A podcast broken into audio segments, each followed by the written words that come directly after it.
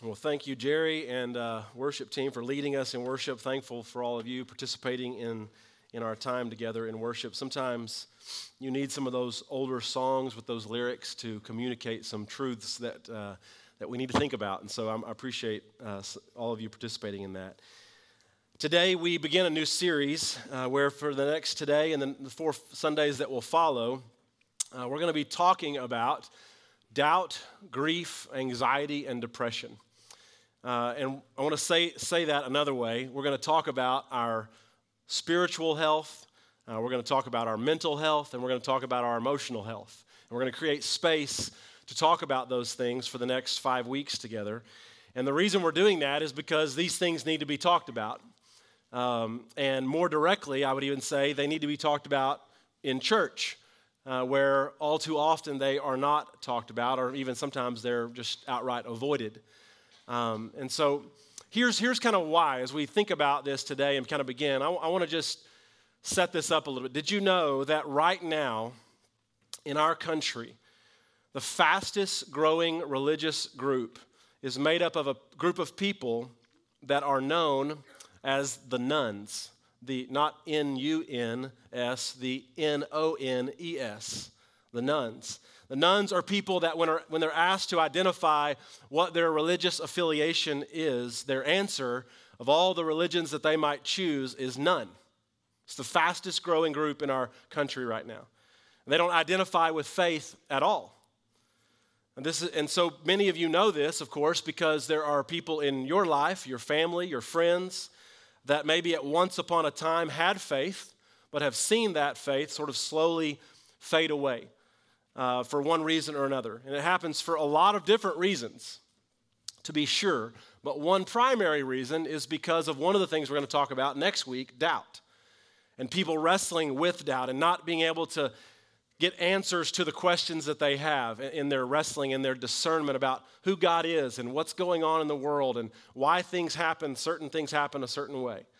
And so that's one primary reason that that group of people continues to grow in our country. And so one of the reasons we're doing this series is because I want to equip us to be able to engage our friends, our family members, our neighbors in honest and sincere conversations about questions that they may have instead of dismissing them, which all too often happens. Not saying that you do that, but it often happens. Another thing I want to propose to you did you know that mental illness and substance use disorders are involved currently in one out of every eight emergency department visits by U.S. adults. Did you know that mood disorders are the common cause of hospitalization for all people in the U.S. under the age of 45? Did you know that suicide is the second leading cause of death among those in the age ranges of 10 to 34 in our nation right now? Did you know that depression is the leading cause of disability worldwide. Right? And those are sort of heavy statistics that I'm throwing out at you right here at the beginning of the sermon. You're like, lighten up a little bit, Doug.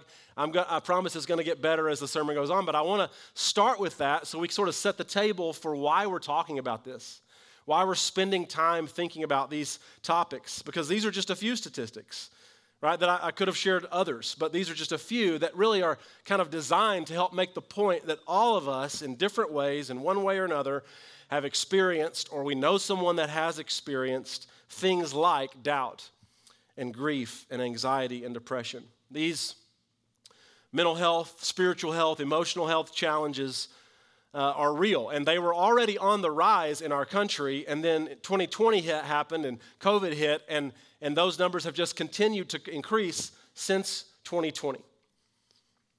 Fred Rogers of the famous TV show once said this, and I love this quote. He said, Anything that's human is mentionable, and anything mentionable can be more manageable. What I think he's saying is that our thoughts, our feelings, our emotions are all a part of who we are as humans. They are all part of the human experience. And so when we talk about these things, what the, the design, the desire is that they become less overwhelming and less scary. And a lot of times, if sometimes we think, and this is just a human reaction, we think if I talk about it, it's going to get worse. And that's not the case at all. It's actually going to help. It's going to be less overwhelming and less scary. So we're going to talk about this stuff over the next few weeks. And And, and I, I decided to just do a shorter series uh, to see how it goes. There are other topics that I could have chosen. Uh, if it goes well, we may you know, revisit something like this in the future and talk about some other things. But over the next few weeks, we're going to hear, starting next week, you're going to hear some testimonies that are going to be shared that some of our people here in our body that have been courageous enough and willing to share part of their story. You're going to hear some testimonies from people about their journey with doubt and grief and anxiety and depression. And we're going to create some space to have honest conversations. And my hope and my prayer has been that this series will be a resource, and encouragement to each of us in our journey. And I want to mention again one piece of this series that's, that's really going to be important starting next week after worship. Uh, we're going to have this panel discussion that I've referenced. And so I want to encourage you to please make t- plans to, to attend and stay for class if you're here. We're going to attempt to live stream that if, if, uh, if if that if we can get all that kind of arranged and lined up. I have people lined up, some who are a part of our body, some who are from outside our church family uh, that are going to provide some opportunity for us to do a little bit deeper dive. I'm going to kind of stay in my lane and, and preach scripture during the sermon. And then out, uh, during that panel discussion, we're going to do a little deeper dive. You'll have a chance to text in and ask questions. Uh, and, and I promise that you'll be encouraged by what's shared and you're going to uh, be enriched by the things that people who I've invited to to be on that panel have to say. And so I know that some of you, it's not your pattern, your habit to stay for class. I'm not judging you. There's no judgment in that statement. I'm just acknowledging it. And I'm saying to you that I'm just telling you if you don't stay for the four weeks, the four last weeks of this series, you're going to miss out a significant part of this series. I'm not going to be the best part of this series. That panel is going to be the best part of the series. And so please stay for that and make plans to be a part of that. So, that's sort of the intro I want to share. I want to pray for us before we jump in to Scripture this morning. And So let's pray again as we begin. Father, we, we are thankful uh, that you, you hide us in your love and that you invite us to, to give our cares and our burdens to you, that you invite us into relationship with you, one that is not bound by, by rules but is bound by your overwhelming and unmatched love. And Father, today, as we begin this conversation, as we begin to think about these important topics and focus our hearts on the reality that stirs up in our lives, uh, feeling at times overwhelmed, burdened, wearied, I pray that you will fix our eyes on Christ, that you'll fix our eyes on the hope that we have because of Jesus. I pray that you'll give us ears to hear and eyes to see all that you want us to hear and see this morning as we study your word together. We pray in Jesus' name, amen. So I want to I want to start this series by kind of talking about why we need a series like this. And I want to, to do that, I want to start at the very beginning in the first book of the Bible, in the book of Genesis. In Genesis chapter 2, this is what it says.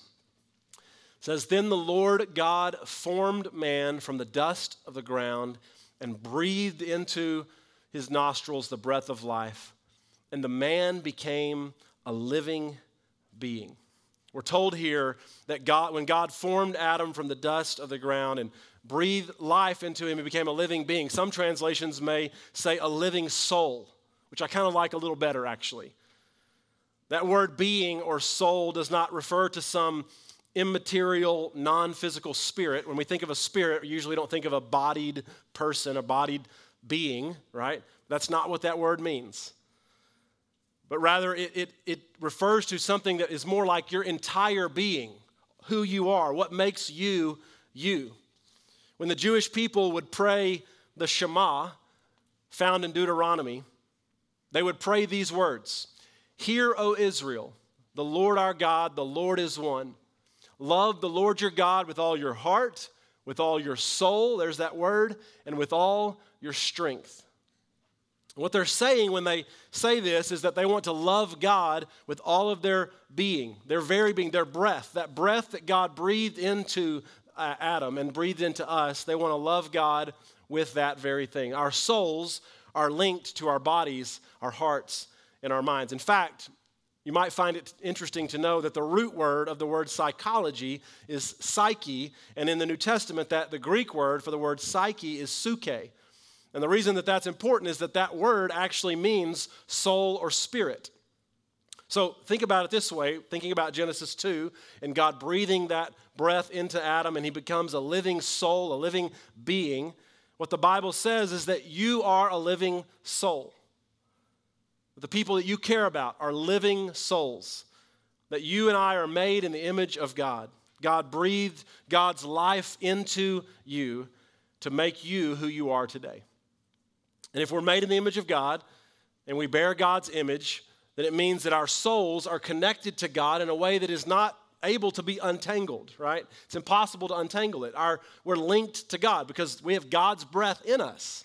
And I think that sort of changes the way you think about who you are and who the people in your life are, especially as we think about experience, all the experiences that we have as human beings.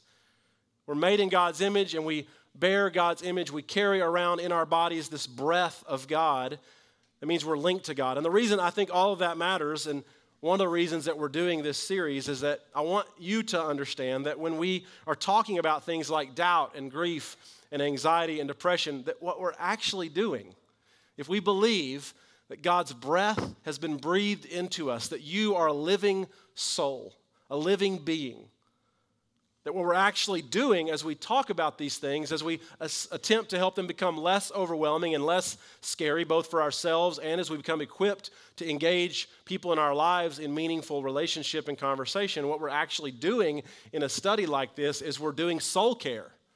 You're tending to your soul, you're tending to your being, to the breath that God breathed into you, right?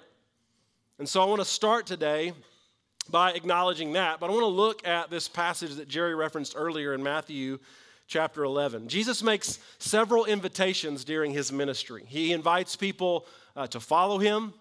Uh, Jesus invites people to evaluate their own lives and to think about some of the choices that they're making. One, on one occasion, Jesus invites himself to Zacchaeus' house. He says, I'm coming to your. I was always told you're not supposed to invite yourself anywhere, but I'm not going to correct Jesus. But he invited himself somewhere, right? But of all the invitations that Jesus extends, I think none of them might be more important than this one in Matthew chapter 11, more welcoming, more encouraging than this invitation. Listen to what he says in Matthew 11, beginning in verse 28. He says, Come to me, all you who are weary and burdened, and I will give you rest. Take my yoke upon you and learn from me, for I am gentle and humble in heart, and you will find rest for your souls. For my yoke is easy and my burden is light. Now, you can leave that up there for just a second because I want us to kind of reflect on this, meditate on this for just a minute. To you and to me, this statement might not seem all that radical, might not seem all that out there, crazy, but what Jesus was saying was so significant for them, right? Because think about what you might or might not know about a yoke. A yoke is some this like wooden type harness, right, that would go over the neck of an animal and often would be attached, attach them to another animal.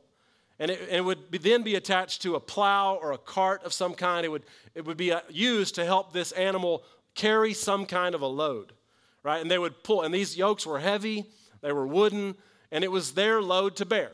That was the animal's load to bear. So, the reason that this is significant is that when the Pharisees in this day would teach the people, they would use this language. And they would say, in the same way that the animals use a yoke to carry their load, and it goes around their neck and it's their load to bear, so you, Jews, you have the yoke of the Torah, the Old Testament law. And the Jewish law, with all its requirements, all of its commandments, all of its laws, that was their load to carry. That was their yoke to bear.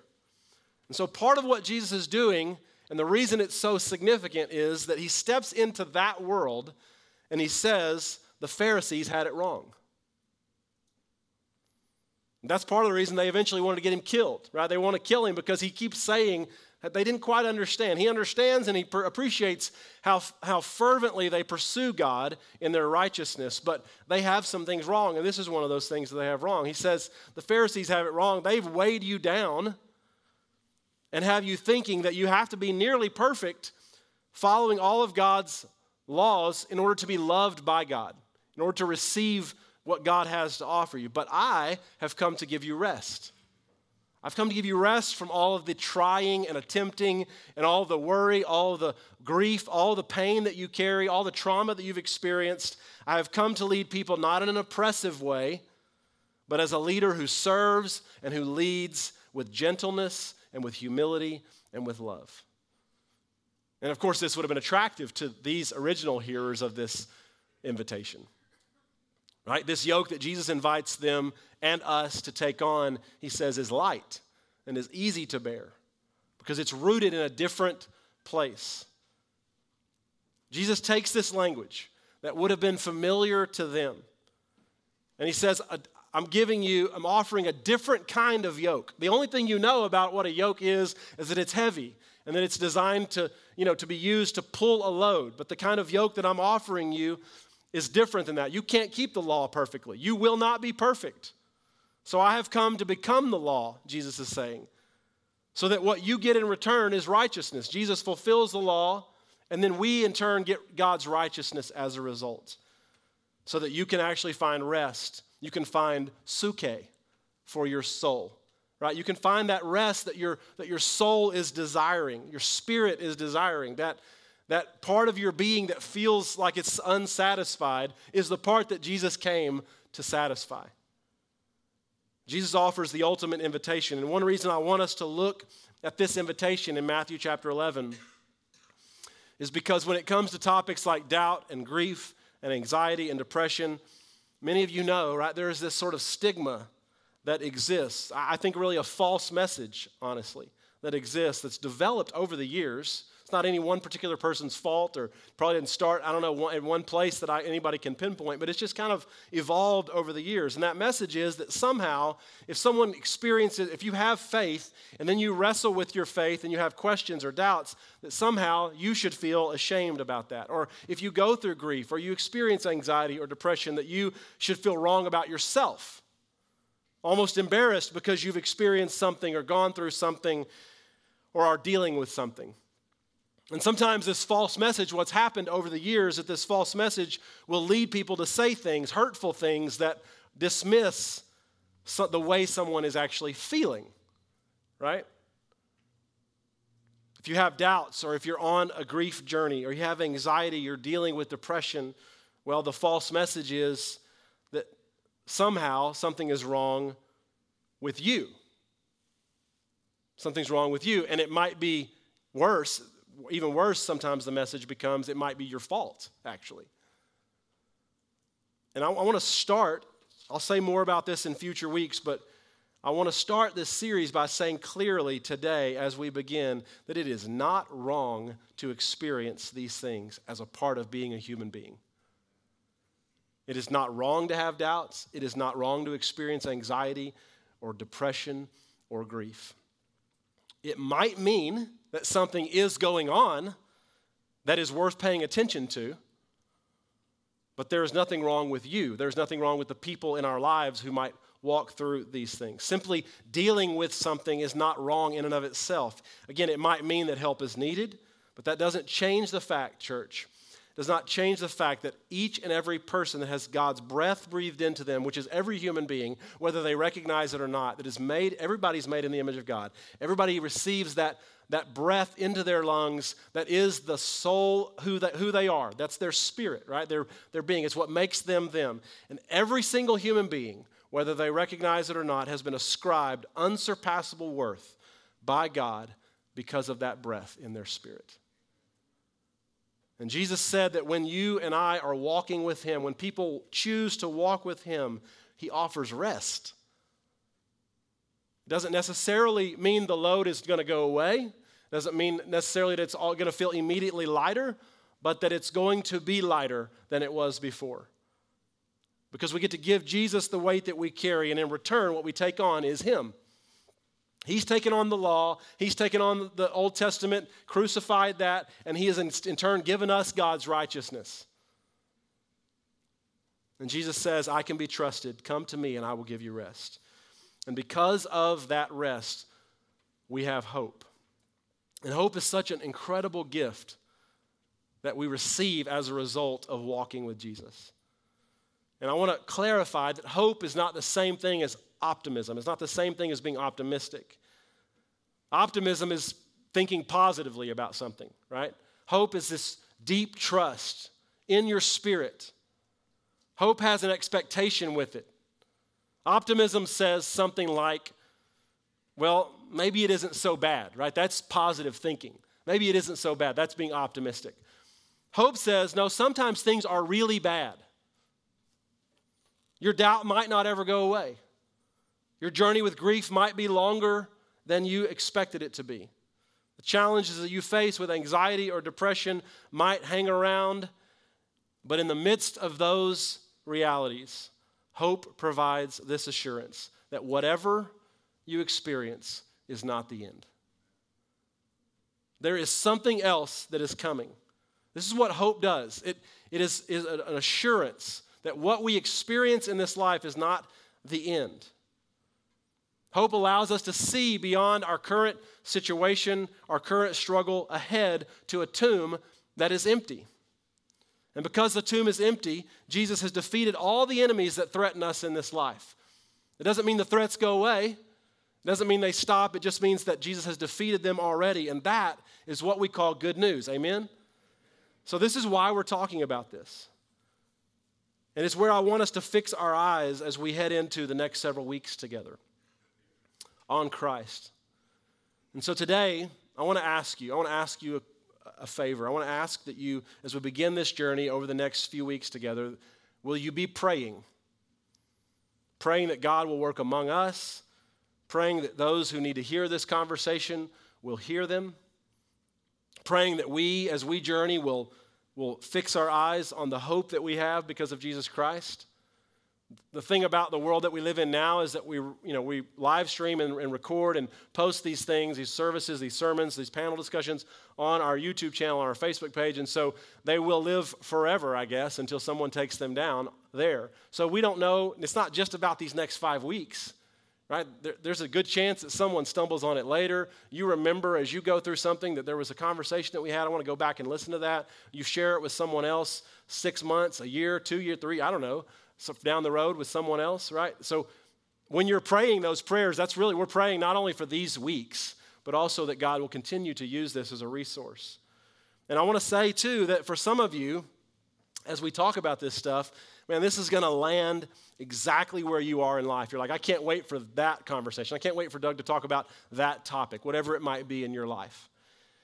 And what I want to say to you, if that's you, is I want to, we, we want to honor you. We want to honor your life, your journey, your experiences. And I hope, and I have been praying, I'm, I'm heading into this with a little bit of trepidation and wanting to, you don't want to, you want to be careful with your words. You want to say the right things. And I want you to know you have been on my heart and my mind as we've prepared for this conversation. And my hope is that the sermons, the panel discussions, all of it will help you and will minister to you. And I also know that in this room and those who will watch later online might be like, this isn't for me, right? And, and you know, I don't get it. I don't understand. Why are we talking? Just go back and preach, you know, like you, you usually preach, Doug. Why are we talking about this kind of stuff? And if that's you, my, my first word of encouragement to you would be to show up anyway, resist the urge to be too quick to dismiss the things we'll talk about. But also, if it doesn't resonate with you, that's actually fine. I would invite you, though, to pay attention because there, there will certainly be some skills that you will learn as we walk forward in the weeks ahead. That you'll learn for yourself, that you're going to learn in your relationships with others. And so, my encouragement would be to listen and to learn so that you'll be better equipped, so that you'll be better able to walk with someone else. And a big part of that will be staying for class and being a part of those panel discussions. Because remember, the, the statistics that I shared at the beginning somebody that you know, somebody that you care about, has or is or will go through these things. And as we encounter friends and family that are experiencing, as we experience grief and doubt and anxiety and depression, what we want to be for each other is what Paul talks about in Galatians chapter 6. He says, Carry each other's burdens. And in this way, you will fulfill the law of Christ. Carry each other's burdens, and in this way, you'll fulfill the law of Christ. This is what we want to do. This is really a big part of why we're doing what we're doing. right? You don't have to have experienced anxiety or depression or trauma or doubt or grief in order to walk alongside someone and climb down into the pit with them. You can listen, you can learn, you can engage in love in a relationship. You can let them know that you're there and that you want to help carry the burden. Ultimately, what we want is for this, re- this series to be a resource in equipping us to do this very thing. Equipping us to be, to be burden carriers and not burden fixers. I, sometimes I want to fix the problem, right? Instead of just my job is just to carry it. And so this is part of what this series is about is equipping us to be burden carriers, equipping us to be ready to be God's people. I'm excited about the next month we'll, we'll spend together. Would you stand with me as we close this morning? I want to read the Lord's Prayer together, and then we'll sing another song. If you have any prayer needs that you want to share, you can text those in. Uh, you can write those down, and we would love to pray for you not only today, uh, but in the week that is ahead. Let's pray this prayer that Christians have been praying for centuries together as we close. Our Father in heaven, hallowed be your name. Your kingdom come, your will be done on earth as it is in heaven. Give us this day our daily bread, and forgive us our debts as we also have forgiven our debtors and lead us not into temptation, but deliver us from the evil one. For yours is the kingdom and the power and the glory forever. And the church said, Amen.